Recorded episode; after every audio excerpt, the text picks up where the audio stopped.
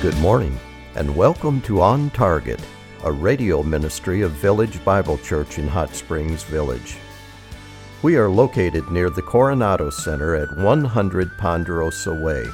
Our Sunday morning service starts at 9:15 a.m. We hope you will enjoy and benefit from the sermon you will hear this morning.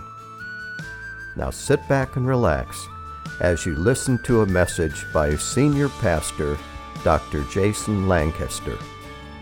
I watch a lot of TV with my kids, and some of the stuff we watch are like superhero movies and, and TV shows. And if you haven't watched those in a while, they're a lot different than when I was growing up. When I was growing up, it was just the basic superheroes like, like Superman and Wonder Woman and Batman, and, and to a lesser extent, Spider Man. But, but now, the stuff I'm watching with my kids, I've never heard of these people. There's like um, movies called Black Widow, Captain Marvel. There's TV shows like Loki, WandaVision, Falcon and Winter Soldier. I never heard of that stuff. But I tell you what, it's pretty good. It's pretty good because back in the old days, you know, you, you had bad guys and good guys, and you just hope the good guys win. But now these superheroes are complicated. There's some mixture of bad and good. But I tell you what, the main thing has not changed, and it's this the world is broken and there are some serious problems, and we need a hero to come and save the day. It's basically how the show goes.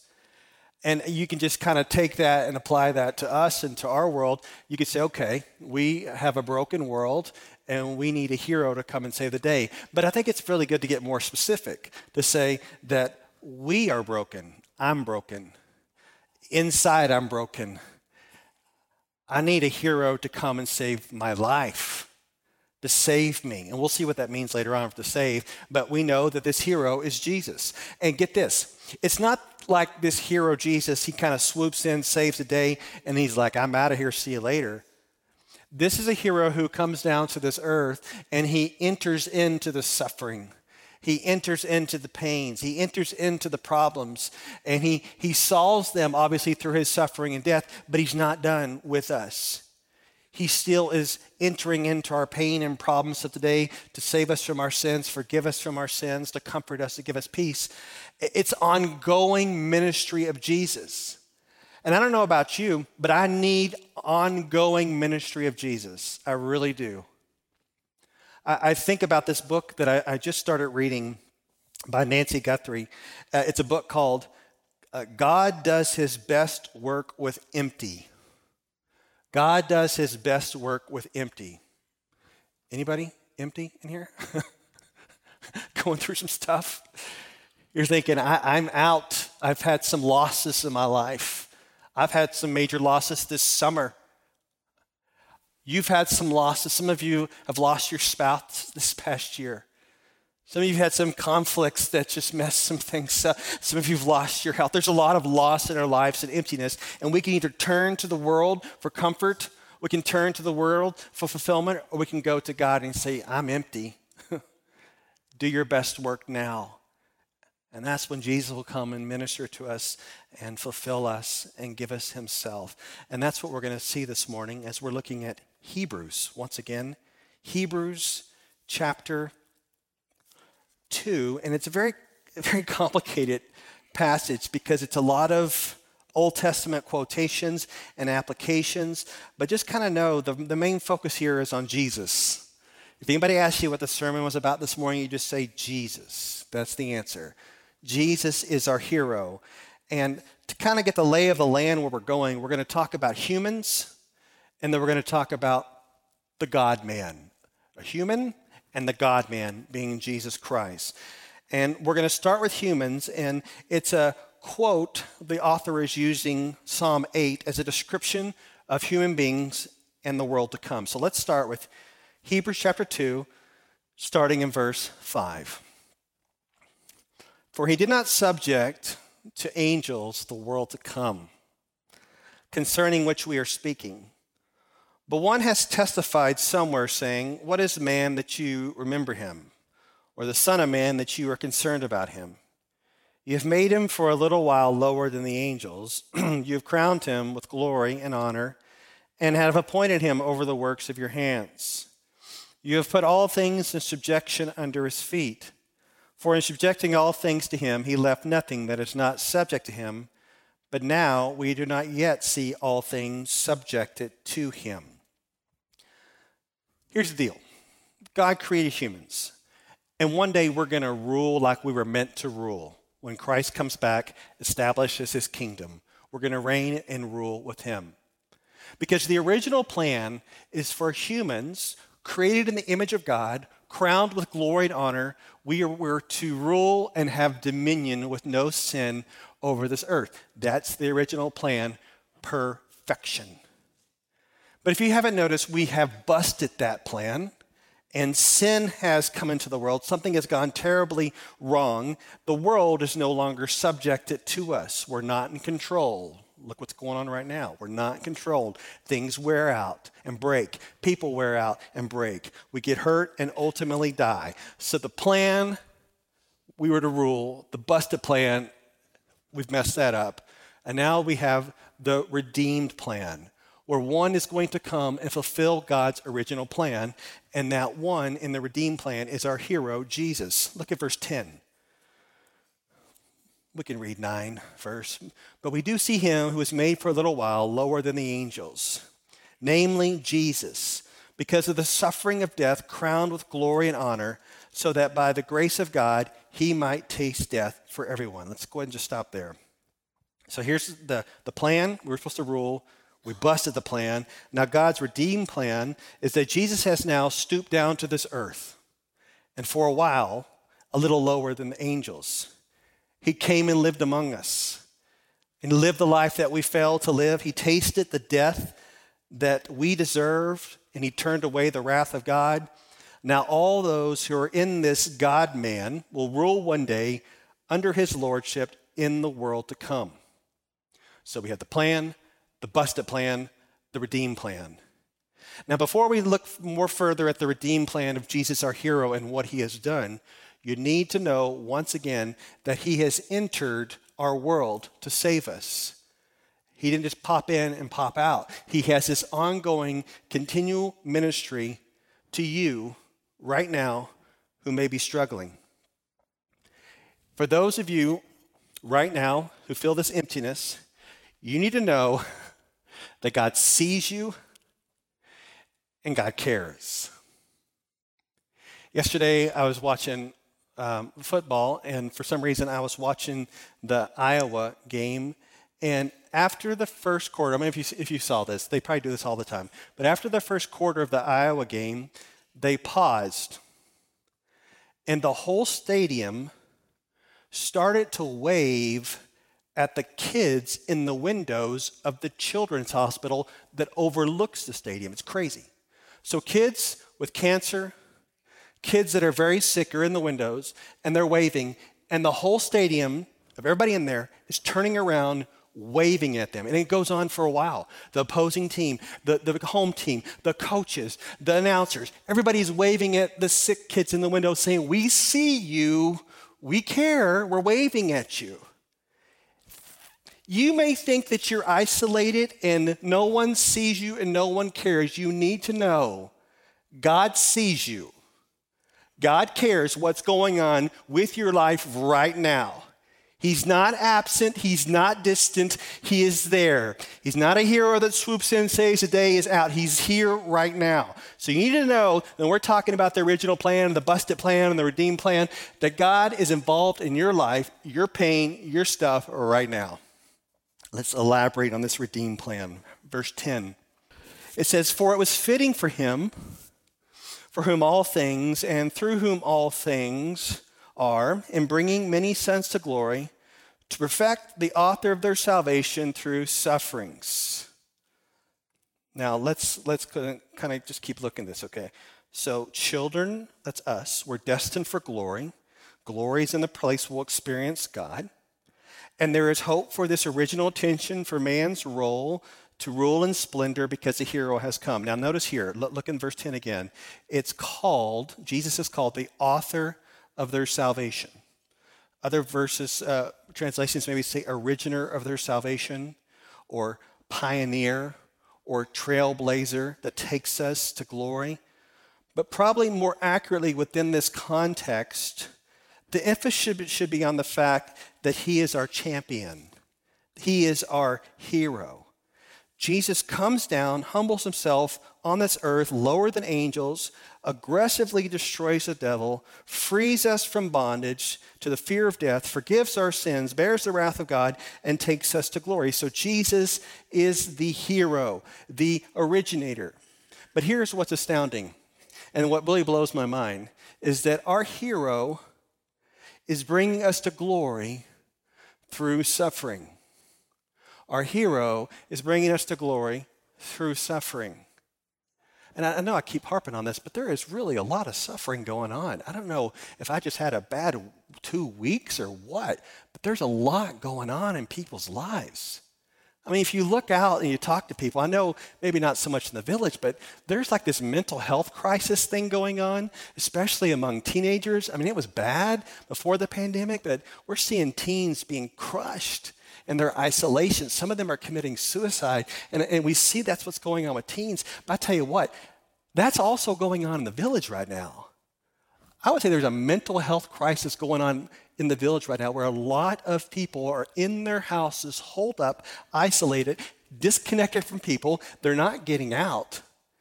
And then some of them are struggling with illness at the same time. I, I, my heart has been hurting because you have people holed up in their homes, isolated, suffering right now alone. They can't get out, they can't be around people because of what's going on. And they need to know, because they're not here this morning, you need to know, if you're listening, that Jesus is with you in your suffering. He is so with you in your suffering. And in fact, that was part of the plan that Jesus was going to redeem you in your suffering and that he was going to be with you in your suffering. And isn't it crazy? Why didn't God just snap some fingers and save us? Why did he do the plan like this? Why did he send his son to suffer? What, what, what, what? The Bible says in verse 10 that it was fitting. You see it then? For it was fitting for him. It was appropriate and keeping with who he is and how he runs the universe. And so, since all creation exists for him, then God can set the rules and he has determined the way he's going to bring us to heaven. And it says specifically that he sent his son on a mission of suffering to take on flesh then to die. That's the way he chose to pull it off. And, and notice it once again in verse 10. I mean, the 10 is the verse, man. It says, to perfect, at the very end, to perfect the author of their salvation through sufferings. What does that mean? Well, it doesn't mean that, that Jesus was morally imperfect. No, Jesus has always been sinless and had no need for moral perfection. Well, the idea here of bringing their author of the salvation through sufferings, perfecting him, has the idea of bringing it to an end or to making complete. Uh, the meaning is that Jesus uh, was sent on this mission of suffering in order to bring us to glory, and he accomplished that mission through suffering and dying on the cross. And so now Jesus is perfect in this functional sense. That is to say, he is fully equipped to save because he has finished the mission of suffering we can't ever say, Jesus, you didn't finish the mission. you didn't finish it because I'm still hurting. No, no. He finished the mission of suffering on the cross, bearing the wrath of the Father. It is finished. It is done. And because of his mission of suffering, we can have this relationship with the Father forever. But that's not it. That's not it. There's more than that. Uh, also, look at verse 11. Look at this intimate connection we have. Look at verse 11. For both he who sanctifies, and those who are sanctified are all from one Father, for which reason he is not ashamed to call them brethren. So get this, get this. Jesus comes down, mission of suffering. He's going to save us. And not just that, he's going to incorporate us into the family of God through his life, death, and resurrection. And now Jesus calls us brothers and sisters. So we're in this family of God. Jesus calls us brethren, brothers and sisters, and now we have this intimate connection with the Father, and the Father is taking care of us no matter what. If I tell you that your Father, your Heavenly Father, and your brother, Jesus Christ, is the language used here in this family, taking care of you, which means that you don't need to go anywhere else for fulfillment. You don't need to go anywhere else for satisfaction. You don't need to turn to garbage because you have love from the Father. I don't, I don't think you get this because let me kind of explain it to the way you get this, all right? I just have to admit something to you. I'm not proud of it, but back in the day, when I would take my kids to the movie theater, I didn't want to buy movie popcorn because it cost like $1,000 or whatever, right? And so I noticed people in the movie before me throwing their half full buckets of popcorn away in the trash. And I thought, I'm going to use that. And so I would reach into the trash and get the popcorn out and say, Look, kids, we got popcorn. I mean, I could afford popcorn, but I just gave them that. And so it reminded me this story because uh, this past week, my wife and I went out for a walk. And we lived by a donut place, and we passed a dumpster. And my wife said, I wonder if there's donuts in there. and I said, I wonder if there's donuts in there too. And I looked it up, and there was donuts in there. And I thought, you know, I don't need to bring my kids home dumpster donuts. I can provide for my kids now. How much more our Father?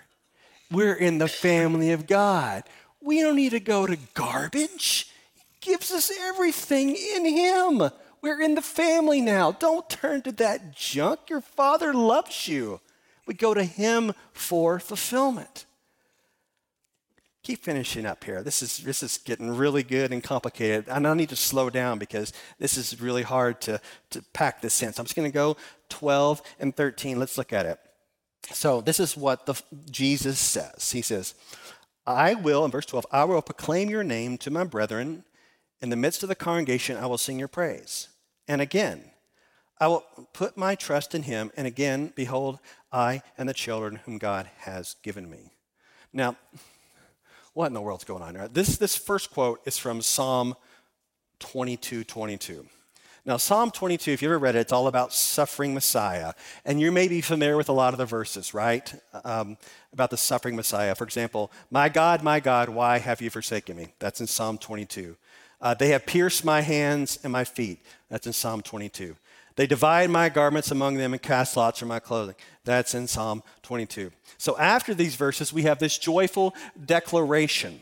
And the joyful declaration, uh, which comes in verse 22, says, I will declare your name to my brothers and the congregation, I will praise you. So the question is, who is talking? Well, the answer is, Jesus is talking. Well, who's he talking to? Well, he's talking to God in the presence of the church. Peter O'Brien is a great professor. He said, There's like this microphone in heaven that has been beamed down to earth. And now Jesus is exalted in heaven, and he's declaring the words of this psalm for us to hear because we are part of God's family. So, in the midst of us, as we just read this in the congregation this morning, he's declaring praises to God's name and he's singing praises to God. And we can say that Jesus this morning is the preacher and the worship leader. And he is speaking truth to his church about praises and worship to God. And he is not ashamed to associate with us to say, saying the Father sees that we are part of the family, and he's making these proclamations in our midst. And that's hard to understand, but let's just make it even more difficult to understand. The, sec, the next two quotes in verse 13, where he says, I will put my trust in him, and behold, I and the children whom God has given me, that comes from Isaiah 8. And in the original context, Isaiah is being persecuted, but stands firm in his commitment to God, and the remnant stands firm with him. And Isaiah and those with him trust in the Lord in their suffering. And this is quoted in Hebrews to show in a similar way the Son trusts the Father, and all those associated with the Son also trust the Lord. Just to put it to you in plain language, Jesus trusted the Father all the way to the cross, and he was rewarded. And for those of you who are uh, suffering and being burdened by a lot of things and considering bailing on your faith, he's telling the Hebrews, he's telling us, don't do it your faith will be rewarded. No matter what you're going through right now, Christian, I'm going to tell you something. No matter what you're going through right now, Christian, you need to know this is the worst you will ever have it. I don't care how bad it gets for you, this will be the worst you ever have it. You're going to glory to be with Jesus forever. And for those of you who are not believers, this is the best you'll ever have it. Because what awaits you is wrath and hell forever. And so, for those of us who trust in Christ, we're not going to bail. We're not going to give up, no matter what we're going through, because we know where we're going in Jesus who has rescued us. Now, we need to get to some really specific things. And I know as you read chapter 2, what you really like to focus on is the last part of chapter 2, because it's the one that really hits us in our hearts right now and our suffering. So let's just go ahead and read some specific things on how Jesus, our hero, continues to help us. Verse 14. Therefore, since the children share in flesh and blood, he himself likewise also partook of the same that through death he might render powerless him who had the power of death, that is, the devil, and might free those who were through fear were subject to slavery all their lives.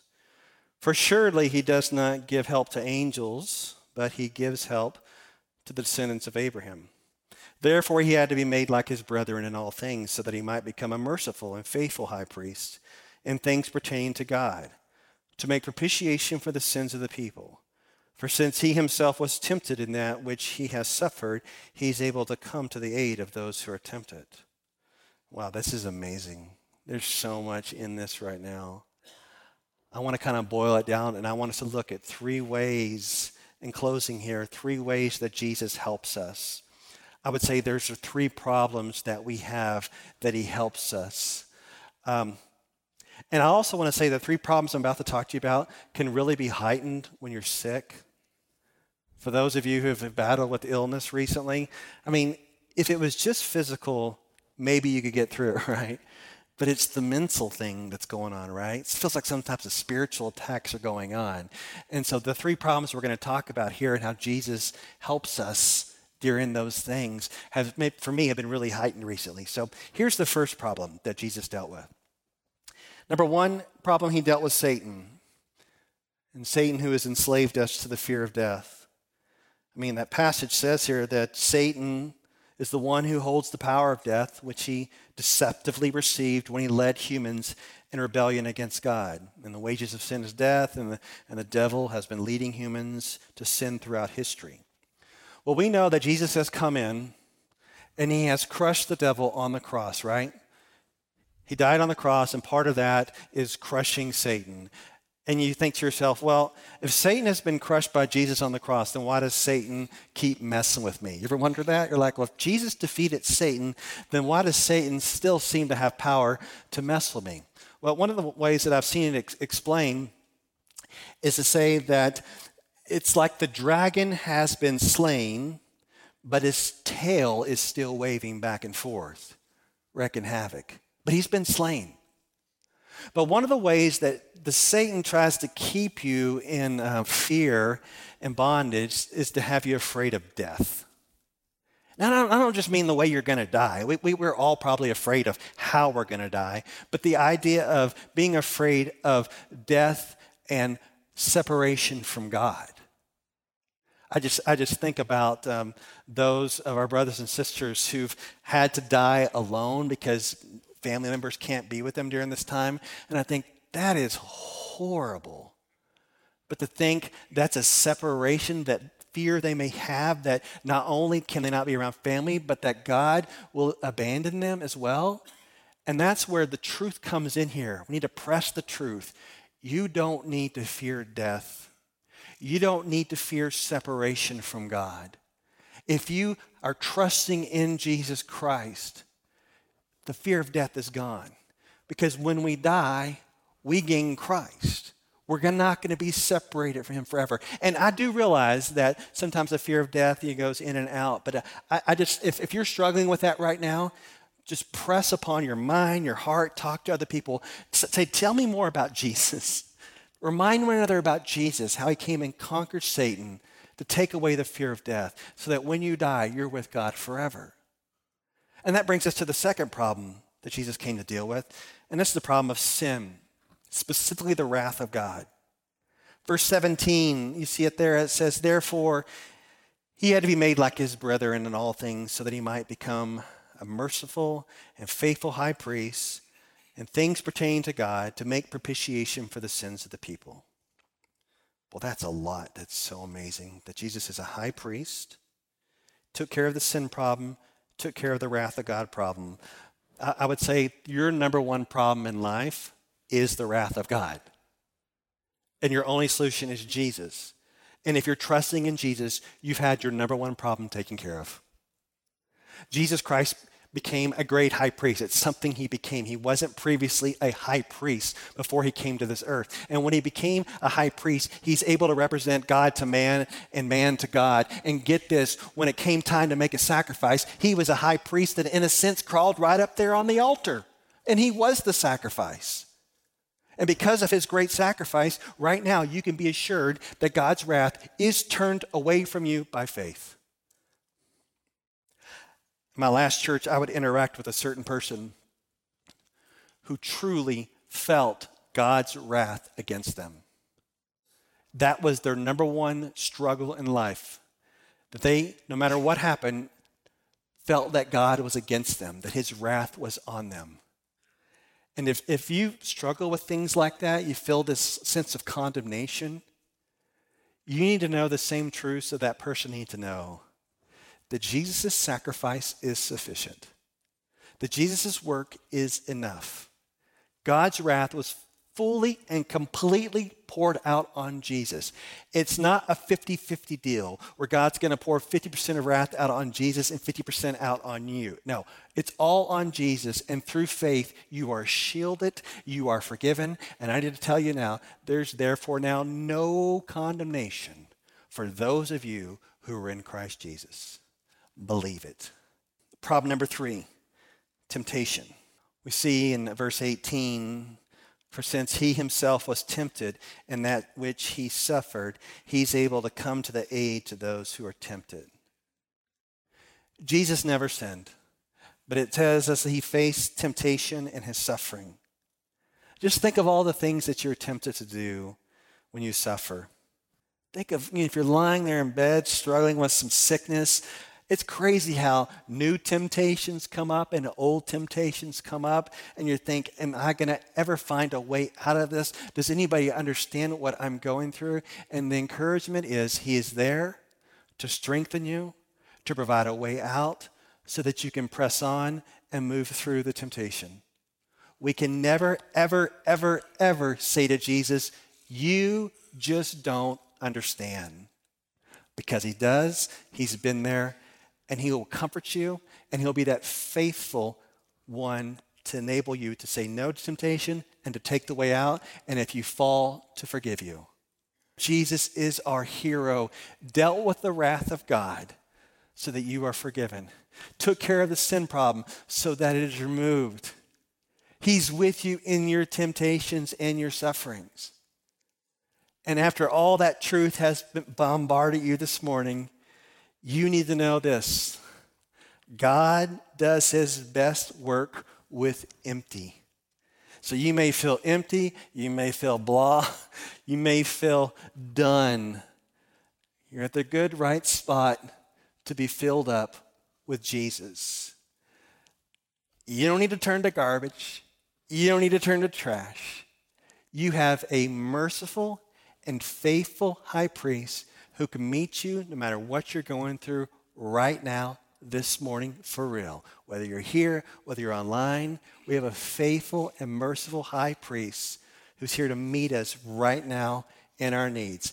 I don't know where you want to go. I don't know where you want to turn, but I think we all collectively should turn together and just hand it all over to the Lord right now. We hope you enjoyed this message. It was preached recently at Village Bible Church. You can hear this message or let others know about it by visiting our website at vbchsv.org or call us at 922 0404. Meanwhile, have a blessed day as you walk along the way, guided by God's Word.